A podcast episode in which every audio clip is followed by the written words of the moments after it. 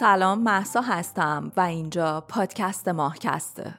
همین الان به اطرافتون نگاه کنید. به هر آن چیزی که در محیط اطرافتون حضور داره. به اشیا، حیوانات و گیاهان. به آسمون فکر کنید. به ستاره ها و سیاره ها هر چیزی رو که دیدید و بهش فکر کردید از یک نوع ماده تشکیل شده. اما سوال مهم ما اینجاست که این ماده چطور شکل گرفته؟ ماده ای که تمام جهان رو برامون ساخته. چطور این اتم ها کنار هم قرار گرفتن تا ما رو بسازن؟ و آیا ما تنها حیاتی هستیم که این توانایی رو داریم که این سوالات رو بپرسیم؟ در این اپیزود قرار حیات رو با هم بررسی کنیم. امیدوارم که تا پایان همراه هم باشیم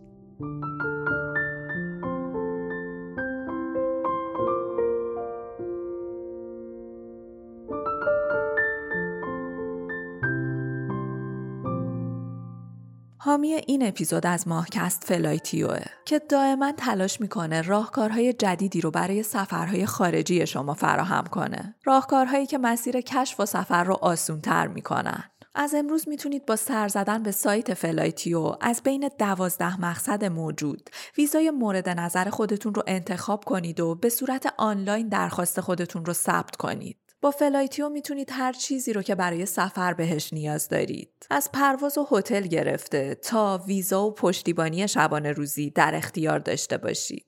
با فلایتیو فقط به تجربه کردن و روایت قصه ها فکر کنید.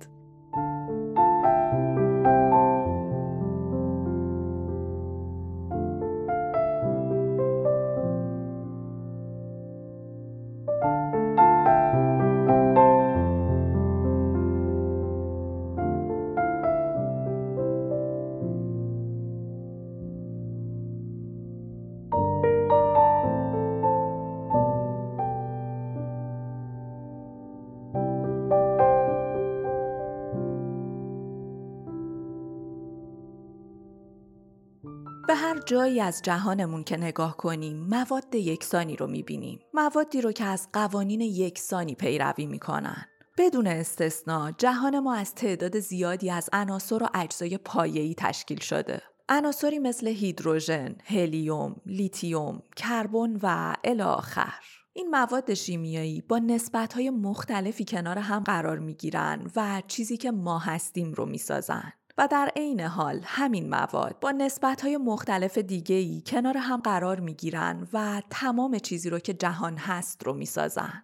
بذارید یه مدل دیگه براتون بگم. یه مدل هیجان انگیز و جذاب تر واسه موجودات هوشمند. همون ماده ای که کهکشان ها و ستاره ها رو می‌سازه، کار منحصر به فرد و شگفت انگیز دیگه ای رو هم انجام میده. این ماده توانایی این رو داره که تبدیل به موجود زنده بشه و عجیبتر از اون می‌تونه موجودات زنده ای رو بسازه که می‌تونن رشد، تولید مثل و فکر کنن. ما در واقع ذراتی از جهان هستیم که خداگاه شدیم. چقدر عجیبه. موجودات خداگاهی که به آسمون نگاه می‌کنن و می‌دونن که به نوعی بهش مرتبطن. این دیوونه کننده است. اما بیایید با هم داستان حیات رو مرور کنیم. اینکه شروع این ماجرا از کجا بود؟ شروع داستان حیات به خیلی قبلتر از وقتی برمیگرده که زمین وجود داشت. ما برای مرور داستان حیات باید به اتفاقات بیگ بنگ یا همون انفجار بزرگ برگردیم. بعد از بیگ بنگ و شکلگیری ماده ابر عظیمی از هیدروژن به وجود اومد. این ابرهای عظیم هیدروژنی هم کم کم مراحل اولیه ساخت ستاره ها رو برامون رقم زدن. تنها ستاره هان که می‌تونن هیدروژن رو به مولکول های پیچیده تری تبدیل کنن. مولکول هایی که این توانایی رو دارن که به سیارات و آدم ها تبدیل بشن. ما نمی‌تونیم فقط با هیدروژن به حیات برسیم. چون برای شکلگیری حیات به ترکیبات پیچیده تری از هیدروژن نیاز داریم.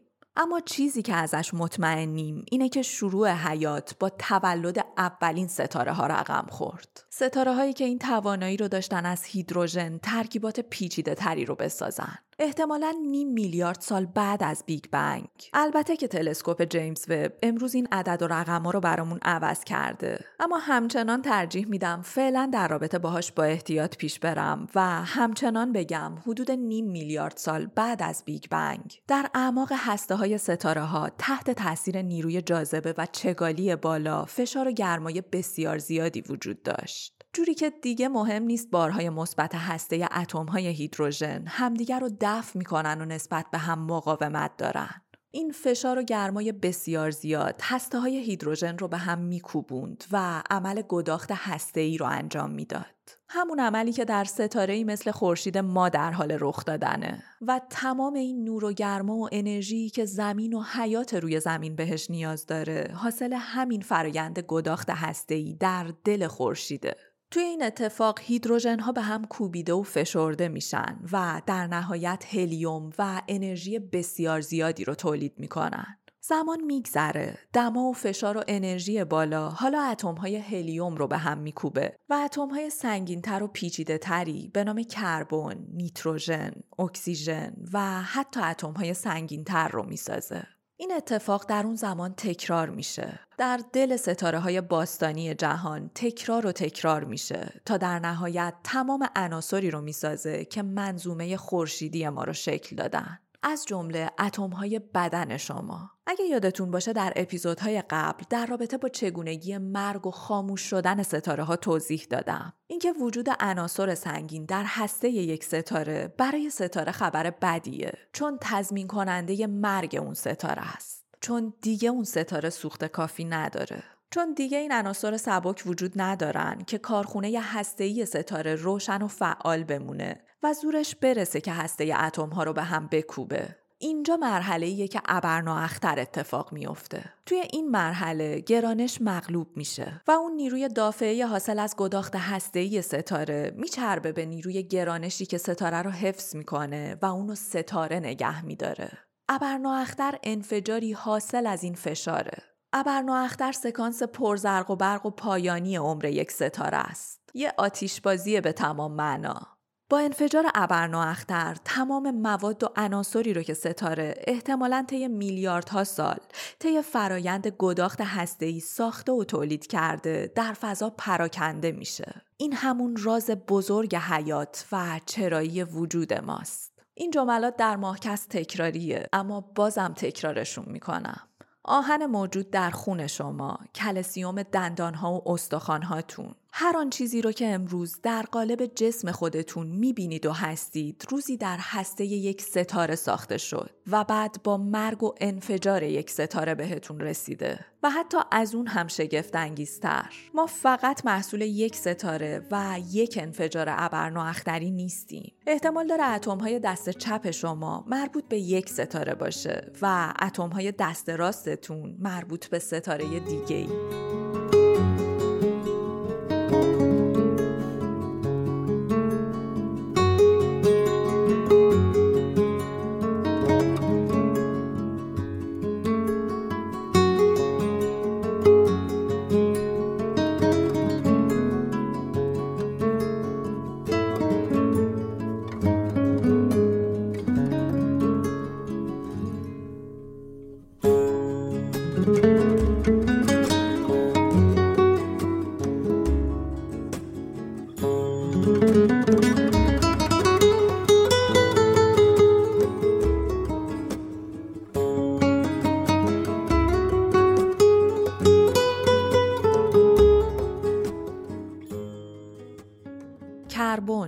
نیتروژن، اکسیژن، آهن این عناصر در ستاره ها ساخته شدن و بعد اون ستاره ها مردن، منفجر شدن و در اثر این انفجار این عناصر در فضا پراکنده شدن. این اتم های پیچیده با پرت شدن به فضا گازهایی رو باردار می‌کنن که زایشگاه ستاره های جدیده. همون جایی که بهش میگیم صحابی حدود 4.5 میلیارد سال پیش یک ابر خاص تحت تاثیر گرانش شروع به فعالیت کرد. ذرات و اتم ها به هم برخورد کردند. کم کم گرانش و فعالیت بیشتر شد تا در نهایت خورشید متولد شد. اکثر مواد و ذرات اون ابر تبدیل به خورشیدی شد که حدود 99.8 درصد از کل جرم منظومه خورشیدی ما رو به خودش اختصاص داد و اون باقی مونده های ناچیز هم کنار هم قرار گرفتن تا دنبالدارها، سیارک سیارات و در نهایت حیات رو شکل بدن. درک این موضوع احتمالا باید باعث بشه که حتی احساسمون نسبت به اشیا دچار تغییر شه. شاید این عجیب نباشه که ما خودمون رو یک سنگ پیچیده بدونیم. چون هر دوی ما هم ما و هم سنگ از چیزهایی مثل آهن، مس و منگنز ساخته شدیم و شاید تنها تفاوت ما نسبت به اون سنگ ساختار پیچیده ترمونه. پس حتی وقتی سنگی رو روی کوه می‌بینید یا حتی وقتی به خود کوه نگاه می‌کنید در واقع دارید به اقوام خودتون نگاه می‌کنید. احتمالا هم اقوامی که نسبتشون با همون خیلی محکمتر از چیزیه که ما امروز با عنوانی به نام فامیل تجربهش می‌کنیم. به لطف وجود درهای باستانی زمینی با تمام اتمهای مورد نیاز برای ساخت سنگها و حیات ساخته شد. و توجه به این موضوع خیلی مهمه چون همین مواد هستن که کل کیهان ما رو پر کردن. و اگر که کنار هم قرار گرفتن این مواد این توانایی رو داشت که زمینی رو بسازه که پشتیبان و مادر و میزبان حیاته. پس قطعا این اتفاق می‌تونه در جاهای دیگه ای از کیهان هم تکرار شده باشه. ما با سنگ ها و با تمام مواد موجود در طبیعت نقطه اشتراک داریم. اما سوال مهم اینه که اون چیه که ما رو از یه تیکه گرانیت جدا می‌کنه؟ به نظر میاد که اون چیز دی ان ایه. مولکول درازی که از واحدهای کوچیکی تشکیل شده. واحدهایی که بهشون نوکلئوتید گفته میشه. ما در فصل دوم ماهکست که موضوعمون ژنتیک بود خیلی راجع به این موضوع حرف زدیم که دی ای چطور از ما موجودی زنده رو می‌سازه. مهمترین کاری که دی ای انجام میده اینه که حاوی یه سری کد و دستورالعمله که به سلول میگه چطور با استفاده از های کوچیکی به نام آمینو اسید پروتئین بسازه. همچنین دی ای به سلول میگه چطور لیپید یا همون چربی رو بسازه. چیزی که حفاظت می‌کنه از سلول. چیزی که جدا می‌کنه سلول رو از محیط پیرامون خودش و تمام. همش همینجاست. با این فرمول شما به شکل پایه‌ای حیات رسیدید. یک سلول. در واقع شیمی که حیات رو شروع می‌کنه بسیار ساده است. 20 نوع آمینو اسید. پایه های نوکلئوتیدی برای ساخت دی ای و آر ای و چندتای لیپید. همین. همش همینه. و این همین در طبیعتی که تمام موادش در ستاره ها ساخته شدن و توسط انفجارهای ابرنواختری در جهان پراکنده شدن به سادگی شکل می‌گیره. در دهه 1950 استنلی میلر شیمیدان آزمایشی رو طراحی کرد تا بتونه این مورد رو آزمایش کنه. اینکه چطور ممکنه جهان بتونه از مواد غیر زنده موجودات زنده رو تولید کنه. اون یه سری ظرف آزمایشگاهی رو با بخار آب و گازهای آتشفشانی پر کرد. همون موادی که در زمین اولیه بدون حیات وجود داشتن. اون سعی کرد با این مواد ساده که شامل آب و هیدروژن و آمونیاک و متان بود جو اولیه زمین رو بازسازی کنه.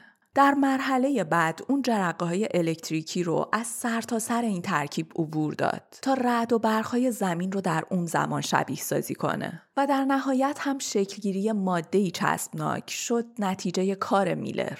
نتیجه ای رو میلر در همون زمان به ثبت رسون که پشتیبانی می‌کرد از این ایده که با همین آزمایش ساده می‌تونیم اینو بفهمیم که جو اولیه زمین مواد اولیه زمین. این توانایی رو داشتن که از ترکیبات ساده اولیه ترکیبات پیچیده تری رو ایجاد کنن. موادی که پایه های اولیه شکلگیری حیات بودن. اما نکته جالبتر اینجاست که بعد از مرگ میلر در سال 2007 دانشمندان دوباره این ظرفهای آزمایشگاهی مهرموم شده رو باز کردند. و حالا می‌دیدن که بعد از گذشت همین زمان کوتاه بیش از 20 نامینو اسید مختلف در این ظرفها ساخته شدن که به طرز قابل توجهی بیشتر از اون چیزیه که میلر در زمان آزمایش خودش گزارش داد. و از اون مهمتر اینکه اون بیش از 20 نامینو اسید مشترکن با اون آمینو اسیدهایی که در ساخت کدهای ژنتیکی ما شرکت داشتن. تا قبل از آزمایش میلر تصور بر این بود که مواد سازنده زیست و حیات بحثشون جداست از مواد معمولی و بیجانی که در طبیعت می‌بینیم. تصور بر این بود که عوامل سازنده حیات فقط می‌تونن توسط عوامل زیستی به وجود بیان که اصلا واسه همین هم هست که دستبندی زیستی و غیر زیستی رو ساختیم چون تا اون زمان تصور بر این بود که این دو مورد دو مقوله جدا از هم هستن اما میلر با انجام این آزمایش اثبات کرد که داستان ما داستان دیگه ایه که عوامل زیستی اتفاقا حاصل تغییراتی هن که در عوامل غیر زیستی رخ میدن و اتفاقا که با موضوع پیچیده هم سر و کار نداریم.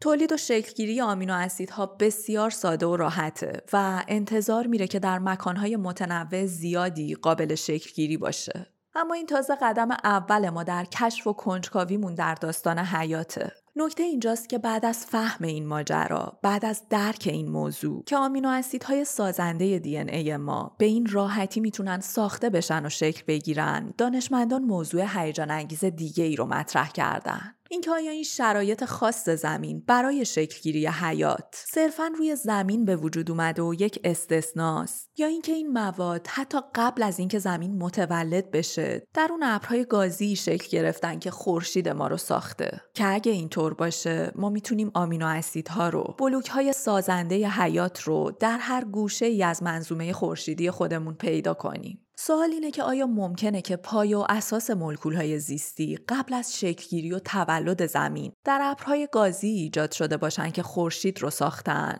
در صورت صحت این نظریه احتمال داره که سیارک ها یا هر آن چیزی که باقی مونده دوران سیار زاییه هنوز حاوی اون مولکول های باستانی باشن. مولکول هایی که بیس و اساس ساخت حیات هستن. در دهه 1960 ما به جواب این سوال رسیدیم. وقتی سنگی فضایی که قدیمی تر از زمین بود بر مرچیسن استرالیا سقوط کرد. وقتی که این قطعه سنگ رو که حکم شهاب سنگ رو داشت برداشتیم و بررسیش کردیم دیدیم که این سنگ مملو از مواد شیمیایی زیستیه. موادی که وقتی تحلیلشون می‌کنیم آمینو اسیدها رو در اونها پیدا می‌کنیم. در درون این سنگ ما ساختارهای سازنده پروتئین رو پیدا کردیم. های چربیداری رو پیدا کردیم که قشای اطراف سلولهای ما رو می‌سازن و به طرز شگفت انگیزی ما در این سنگ باستانی بازهای دی ای رو پیدا کردیم. در سنگی که مطالعاتی که در سال 2020 روش انجام شده بهمون به نشون داد که این سنگ قدیمی ترین ماده کشف شده روی زمین تا به امروزه. سنگی که ذراتی رو در خودش جا داده که قدمت این ذرات به 7 میلیارد سال می‌رسه. یعنی حتی هلوهوش دونی میلیارد سال قبل از شکلگیری زمین و منظومه خورشیدی ما. شهاب سنگ مرچیسن به همون ثابت کرد که قسمت های سازنده حیات و یک سلول زنده تقریبا همه جا وجود دارن.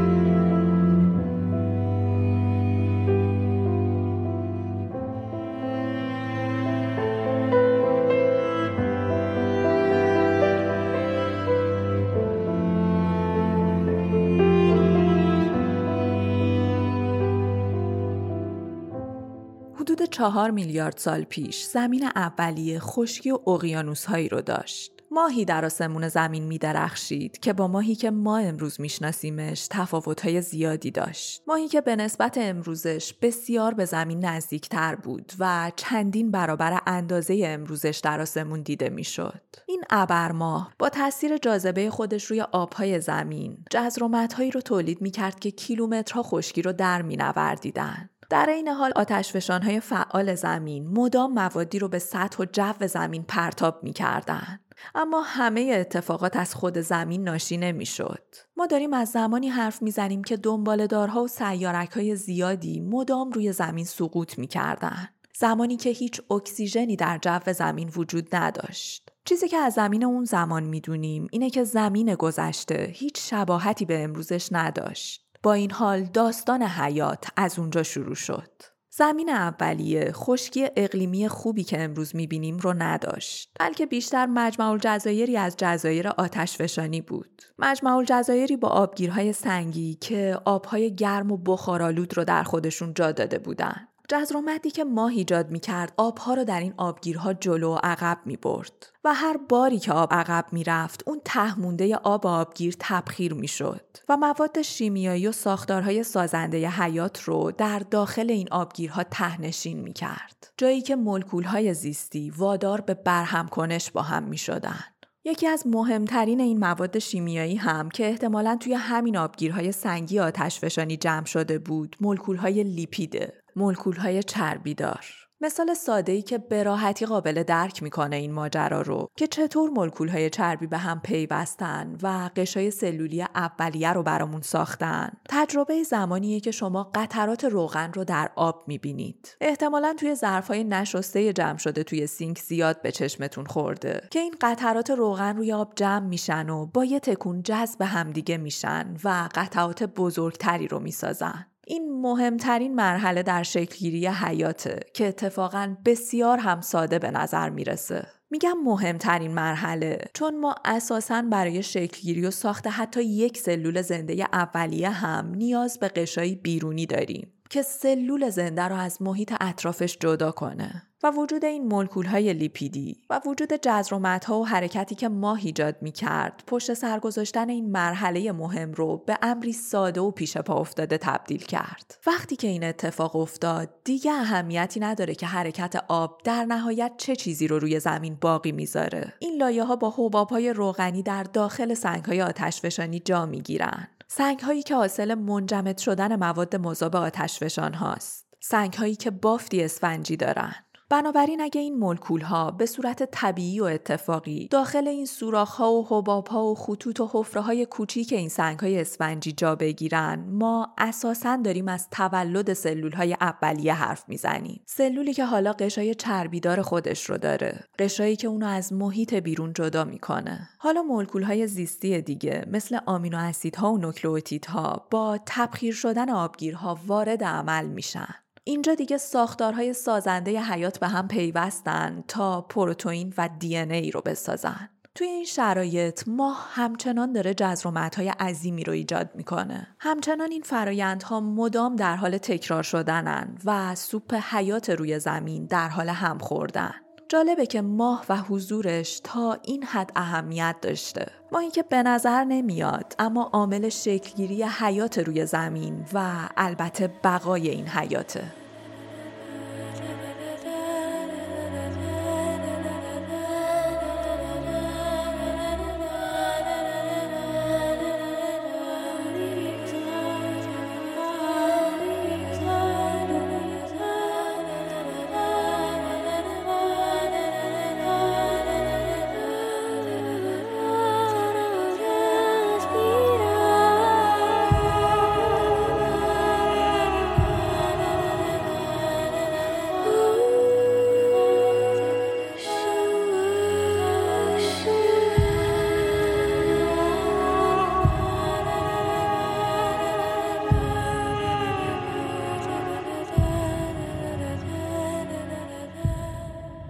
آبگیرهای سنگین موضوع رو برامون روشن کردن. اونا به همون نشون دادن که شرایط شکلگیری حیات و جمع شدن این عوامل کنار هم چقدر آسونه. اما همه ماجرایی نیست. این فقط قطعه کوچیکی از پازل حیات بود. قطعه که شاید به سادگی پیداش کردیم و سر جاش گذاشتیم اما این پازل قطعات گم شده زیادی داره. قطعاتی که پیدا کردنشون توی تاسهایی که طبیعت برای شکلگیری حیات ریخت به شدت سخت و مشکله. یکی از موانع بزرگ صد راه شکلگیری حیات خود زمین بود. زمین مانع بسیار بزرگی برای شکلگیری حیات بود. چون زمین اولیه هزاران بار شدیدتر از امروز به صورت پی در پی در معرض تابش فرابنفش خورشید قرار داشت و این تابش شدید به سرعت هر نوع دی ای رو که در آبگیرهای کم عمق شکل می گرفت نابود می کرد. پس اونچه که حدس می‌زنیم اینه که حیات اولیه باید در نقاط تاریک زمین شکل گرفته باشه. جایی بدور از حمله اشعه فرابنفش. اما با این حال حیات برای شروع تولد خودش همچنان به یک منبع اصلی انرژی نیاز داشت. و سوال مهم ما اینه که اگر خورشید اون منبع انرژی لازم برای شروع حیات نباشه پس چه چیز دیگه این کار را انجام داده؟ بلوک های سازنده حیات سلول ها هستند برای درک چگونگی عملکرد اونها به یک شهر صنعتی بزرگ فکر کنید. ساختارهای بسیار کوچیک داخل سلول ها شبیه به کارخونه ها عمل می‌کنن. اونا مواد خام رو می‌گیرن و به اشکال پیچیده تری تبدیلشون می‌کنن تا سلول های جدیدی رو بسازن. این کارخونه ها که در واقع سلول ها هستن نیاز به نیرو دارن تا کارخونه بتونه به بقای خودش ادامه بده. دانشمندان فکر می‌کنن این نیرو در داستان حیات همون انرژیه. انرژی که در جریان حیات تولید میشه و ازش برای حفظ و ادامه راه حیات استفاده میشه. انرژی توسعه و پیچیدگی رو در داستان حیات رقم می‌زنه و وجودش برای بقای حیات لازم و ضروریه. امروز سلول ها توی این مسئله خودکفا شدن. سلول های زنده امروزی هر کدومشون نیروگاه تولید انرژی خاص خودشون رو در خودشون دارن. انرژی که برای بقا بهش نیاز دارن. اما نکته اینجاست که سلول های اولیه ساخته شده روی زمین از نعمت خودکفایی در تولید انرژی بهره نبودن. اونا برای دریافت انرژی به منبعی بیرونی نیاز داشتن. اونم در مرحله و زمانی که خورشید اصلا منبع مناسبی برای دریافت انرژی نبود. چون در اون زمان اونقدر این انرژی زیاد بود که بیشتر جنبه ویرانگری و تخریب داشت تا کمک به شکلگیری حیات. پس در این مرحله ما برای پیدا کردن سرنخ آغاز حیات بر روی زمین نیاز به جایی تاریک و با انرژی داریم. انرژی که این توانایی رو داشته باشه که به داخل سلول ها حرکت کنه. در سال 1977 دانشمندان مأموریت شجاعانه ای را انجام دادن. مأموریتی در زیر آب. اونا در حال کاوش در شکاف گالاپاگوس در شرق اقیانوس آرام بودن که متوجه یه سری افزایش دمای شدید و عجیب شدن. اونا متعجب شدن از اینکه چطور ممکنه دمای اقیانوس چنین تغییرات عجیبی رو داشته باشه. یعنی از دمای نزدیک به انجماد به طور ناگهانی تبدیل بشه به دمایی هلوهوش 400 درجه سانتیگراد. اونم فقط در بخشی از اقیانوس. همین تغییرات عجیب دمایی در واقع یکی از کشفهای مهم در حال انجام شدن بود. ما داریم از منافذ هیدروترمال حرف می‌زنیم. ساختارهایی بلند و دودکش مانند که آبهای داغ آتشفشانی رو از زیر سطح زمین وارد اقیانوس می‌کنن. این اولین بار بود که انسانها چنین چیز شگفت انگیزی رو می‌دیدن. اما از اون شگفت انگیزتر بود که این ساختارها پر از حیات بودن. وقتی که اولین بار این موضوع رو کشف کردیم با واقعیتی غیر منتظره مواجه شدیم. آخه چطور امکان داشت؟ جایی که کیلومترها از سطح آب دور شدیم. در تاریکی محض. جایی که نور خورشید هیچ وقت بهش نمی‌رسه. گستره ای از حیات وجود داشته باشه. تا قبل از اینکه این دهانه ها رو کشف کنیم هیچکس حتی تصورش رو هم نمی کرد که حیات بدون نور خورشید می‌تونه وجود داشته باشه. اما وجود داشت. توی اون محیط جاندارانی زندگی می‌کردن که با انرژی شیمیایی رشد و نمو پیدا می‌کردن. انرژی شیمیایی که مستقیما از بستر دریا خارج می‌شد. اون دانشمندان متوجه شدن که یک اکوسیستم کاملا منحصر به فرد. شامل صدها گونه جدید در اطراف این منافذ وجود دارند. توی اون محیط افراطی با وجود دما و فشار شدید با وجود مواد معدنی سمی و کمبود نور خورشید گونه های اونجا وجود داشتن که زندگی رو تجربه می‌کردن.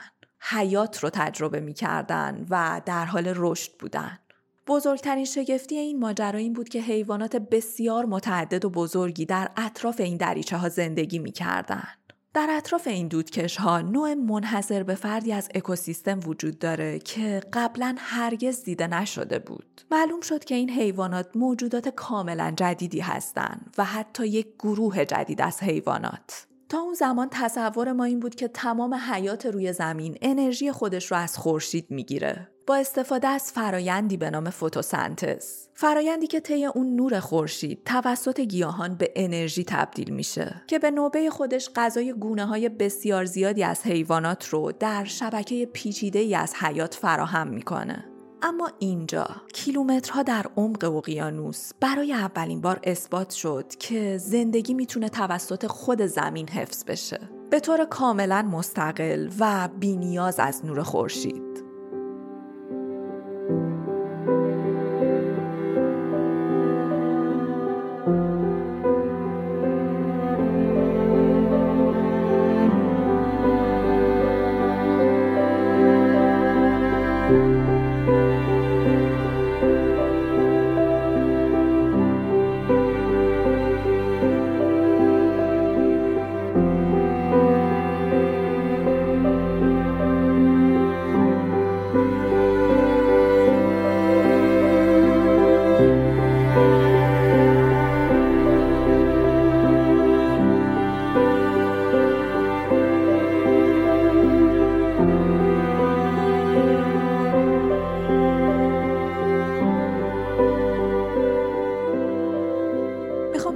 از یکی از موجودات شگفتانگیز این محیط بگم موجودی به نام کرم لوله قول پیکر کرمهایی که دهان، روده و مقد ندارن و در عوض از طریق باکتری های همزیست خودشون تغذیه میشن یا به عبارت بهتر انرژی دریافت می‌کنن. این کرمها در عمقی حدود 3600 متر زیر سطح آب زندگی می‌کنن و خودشون رو به این دریچه های حرارتی یا همون دریچه های هیدروترمال که آب داغ زیر زمین ازشون خارج میشه میچسبونن. گاز و آبی با دمای 350 تا 380 درجه سانتیگراد و فقط اینو تصور کنید که در اعماق تاریک آب و در این دمای افراطی زندگی و حیات وجود داره و عجیبتر این که این کرم ها حتی شرایط سمیتری رو برای بقا ترجیح میدن. جایی که مقادیر بالایی از سولفید هیدروژن سمی وجود داره. این کرم ها نقطه طلایی رو بین این خروجی آب و گاز داغ و آب سرد اقیانوس انتخاب می‌کنن. در دمایی حدود 54 درجه سانتیگراد. و در اونجا نوعی از حیات شگفتانگیز رو ایجاد می‌کنن. این کرم ها نه تنها در شرایط عجیب و غریب زنده میمونن بلکه با سرعتی عجیب و غیر قابل باور هم رشد می‌کنن. جوری که در کمتر از دو سال به طولی حدود یک و نیم متر می‌رسن. هیچکس دقیقا نمی‌دونه که این کرم ها چطور این دریچه های هیدروترمال رو به مستعمره خودشون تبدیل می‌کنن. اما احتمالا این کار رو از طریق فرستادن لارف های متعدد به داخل فضای خالی کف اقیانوس انجام میدن. این نسخه های نوزاد و نابالغ کرم هم در این فضاها آزادانه شنا می‌کنن و در هر جایی که ممکن باشه ساکن میشن. اونایی هم که در جای درست و روی دریچه های خروج آب قرار می‌گیرن فرایند استعمار رو شروع می‌کنن. اما اینکه این کرم ها چطور میمیرن هم تماما به تغییرات زمین شناسی مرتبطه. تغییراتی که در زیر پوسته زمین رخ میده. اگه به هر دلیلی جریان خروجی آب و گاز این دریچه ها متوقف بشه این کرم ها در واقع مستعمره و منبع انرژی خودشون رو از دست دادن. پس برای همیشه نابود میشن. نکته جالب در رابطه با کرم های غول پیکر اینه که اونا هیچ سیستم گوارشی ندارن. اونا فقط ستونهای بلندی از کرم جاذب هستن که می‌تونن آب سولفید سمی رو جذب کنن. که باکتری های همزیستشون این سولفید رو براشون تبدیل به قند می‌کنه تبدیل به انرژی بدون نیاز به نور خورشید. این باکتری ها اونقدر آب سولفید رو تغییر میدن که یه جورایی اون منطقه از اقیانوس به طور کلی از آب سولفید سمی پاک میشه. و نکته جذابتر در رابطه باهاشون اینه که این کرم ها بسیار زیادن. اگه به اندازه خوششانس باشید که بتونید از یک دریچه هیدروترمال دیدن کنید. احتمالا با منظره باور نکردنی از ستونهای سر به فلک کشیده این کرم ها مواجه میشید. ستونهایی که شبیه به یک فرش تا جایی که چشم کار می‌کنه کف دریا رو از تمام جهات پر کردن. اما این کرم ها تنها موجودات این مناطق عجیب از زمین نیستن. لیستی بلند بالا از موجودات مختلف خاص در اون ناحیه وجود داره. از صدف و میگو تا خرچنگ های خاص اون منطقه که با موجودات مشابهی که ما می‌شناسیم تفاوت های بسیار زیادی دارن. برخلاف موجودات روی زمین که حیاتشون به فرایند فتوسنتز بستگی داره. فرایندی که توسط گیاهان انجام میشه و نور خورشید رو برامون تبدیل به انرژی می‌کنه. و اکوسیستمی رو که می‌شناسیم برامون شکل میده. این موجودات با فرایندی به نام شیمی سنتز زندگی می‌کنن. فرایندی که طی اون باکتری ها از یه سوپ کشنده از مواد مضر تغذیه می‌کنن و انرژی مورد نیاز برای حیوانات کوچیک اون ناحیه رو فراهم می‌کنن. از طریق تولید قند حاصل از این تغذیه و ایجاد واکنش شیمیایی که خود این موجودات کوچیک هم میشن غذای موجودات بزرگتر و اکوسیستم عجیب اون ناحیه رو شکل میدن. بعضی از دانشمندان فکر می‌کنن که زندگی به شکل باکتری های شیمیایی اولین بار در اطراف این منافذ هیدروترمال تکامل پیدا کرد. و یکی از مهمترین دلایل این حدس هم اینه که چنین موجوداتی در اعماق دریا کمتر تحت تاثیر شرایط سخت و بسیار متغیر سطح زمین قرار می گرفتن و واسه همین هم می‌تونیم به عنوان خواستگاه حیات توجه ویژه‌ای بهشون داشته باشیم. دلایل بسیار زیادی وجود داره که دانشمندان نگاه ویژه‌ای به این مناطق دارن و دوست دارن که بیشتر راجع به این دریچه ها بدونن. مثلا اعتقاد بر اینه که این آبفشان ها نقش بسیار مهمی رو در دما، شیمی و حتی الگوهای حرکتی آب اقیانوس ها ایفا می‌کنن. دریچه هایی که حتی می‌تونن خاستگاه حیات باشن. داستان حیات همچنان ادامه داره. در اپیزود بعد ادامه این داستان رو براتون تعریف می‌کنم. داستانی که هنوز بخش های جذابی برای شنیده شدن داره. حامی این اپیزود از ماهکست فلایتیو بود و همونطور که گفتم در امکان جدیدشون می‌تونید به صورت آنلاین و از طریق سایت فلایتیو ویزای مورد نظر خودتون رو درخواست بدید. برای دوازده مقصد امارات، تایلند، هند، آذربایجان، اندونزی، سنگاپور، روسیه، فیلیپین، قبرس جنوبی، تاجیکستان، کنیا و دعوتنامه به ایران. با سر زدن به سایت فلایتیو می‌تونید به هر آنچه که برای سفر بهش نیاز دارید از پرواز و هتل تا ویزا و پشتیبانی دسترسی داشته باشید. منابع این اپیزود در قسمت توضیحات پادکست لینک شدن. می‌دونید که ماهکست همیشه رایگان بوده و هست. اما اگر دوست دارید در این مسیر حامی و همراه من باشید و در هزینه های تولید این پادکست مشارکت کنید می‌تونید این کار رو از طریق لینک حامی باش و پیپال انجام بدید. و همچنان بهترین حمایت شما از این پادکست معرفیش به دوستان و عزیزانتون مخصوصا در شبکه های اجتماعیه. تا آدم های بیشتری رو در مسیر نشر آگاهی همراه خودمون کنیم کانال یوتیوب ماهکست. کانال دوم پادکست که با موضوع روانشناسی پیش میره و دنبال کردن پیج من و ماهکست رو هم از دست ندید که اطلاعات تکمیلی و معرفی کتاب ها رو از این طریق می‌تونید دنبال کنید. ممنون که تا پایان همراه بودید. خوب باشید و تا به زودی بدرود.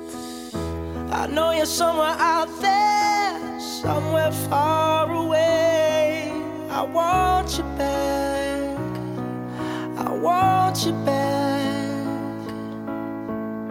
My neighbors think I'm crazy, but they don't understand. You're all I had. You're all I had. At night when the stars